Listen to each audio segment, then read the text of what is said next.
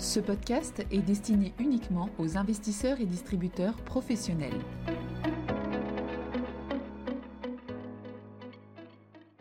Bonjour et bienvenue dans cette édition de 5 minutes pour comprendre où nous allons parler du FOMC de juin 2022. Tout d'abord, rappelons le contexte qui prévalait au moment de ce FOMC. Quelques jours avant le comité, les prix à la consommation avaient surpris une nouvelle fois à la hausse, le CPI pour mai était sorti à plus 8,6% en glissement annuel pour l'inflation totale et à plus 6% pour l'inflation sous-jacente.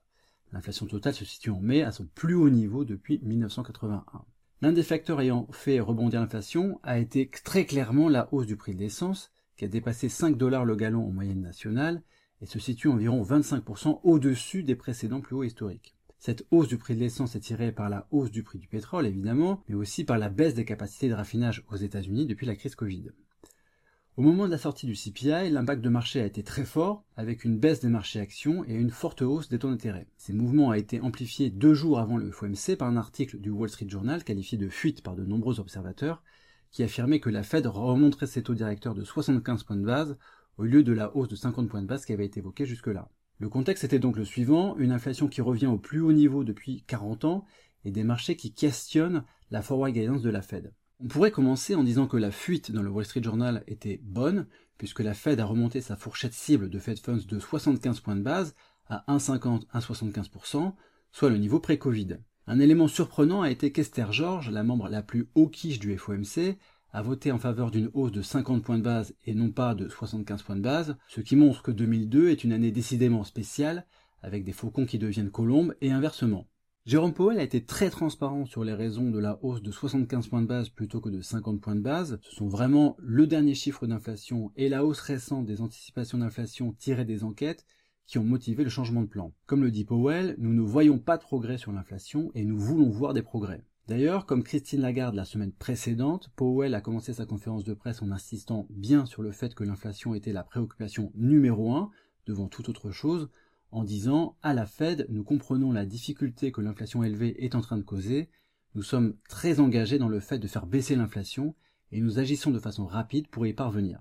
Pour le prochain FOMC, celui de juillet, Powell a fait comprendre que le choix porterait sur une hausse de taux de 50 ou de 75 points de base, et les DOTS, c'est-à-dire les projections de Fed Funds des membres du FOMC, ont été très fortement revues à la hausse, avec une fourchette de Fed Funds vue à 3,25-3,50 fin 2022 ce qui impliquerait encore 175 points de base de hausse des taux directeurs d'ici la fin de l'année. On pourrait par exemple imaginer une hausse de 75 points de base en juillet, puis 50 en septembre, 25 en novembre et 25 en décembre.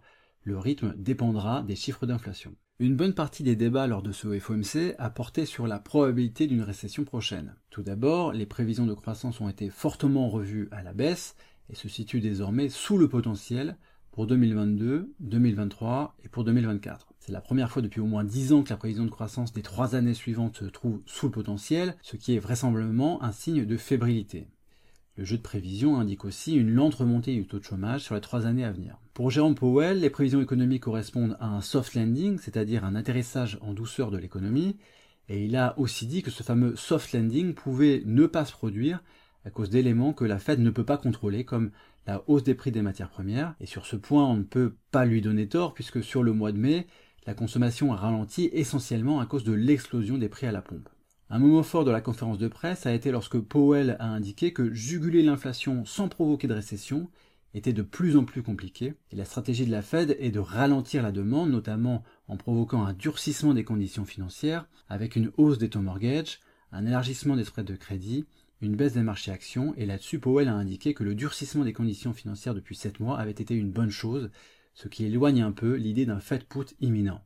En résumé, ce FOMC marque la détermination de la Fed à juguler l'inflation élevée, on pourrait presque dire quoi qu'il en coûte, et on sent tout de même moins de conviction sur la possibilité de parvenir à un soft landing. Merci de votre écoute et à bientôt. Communication promotionnelle non contractuelle les commentaires et analyses reflètent l'opinion de CPRAM sur les marchés et leur évolution en fonction des informations connues à ce jour.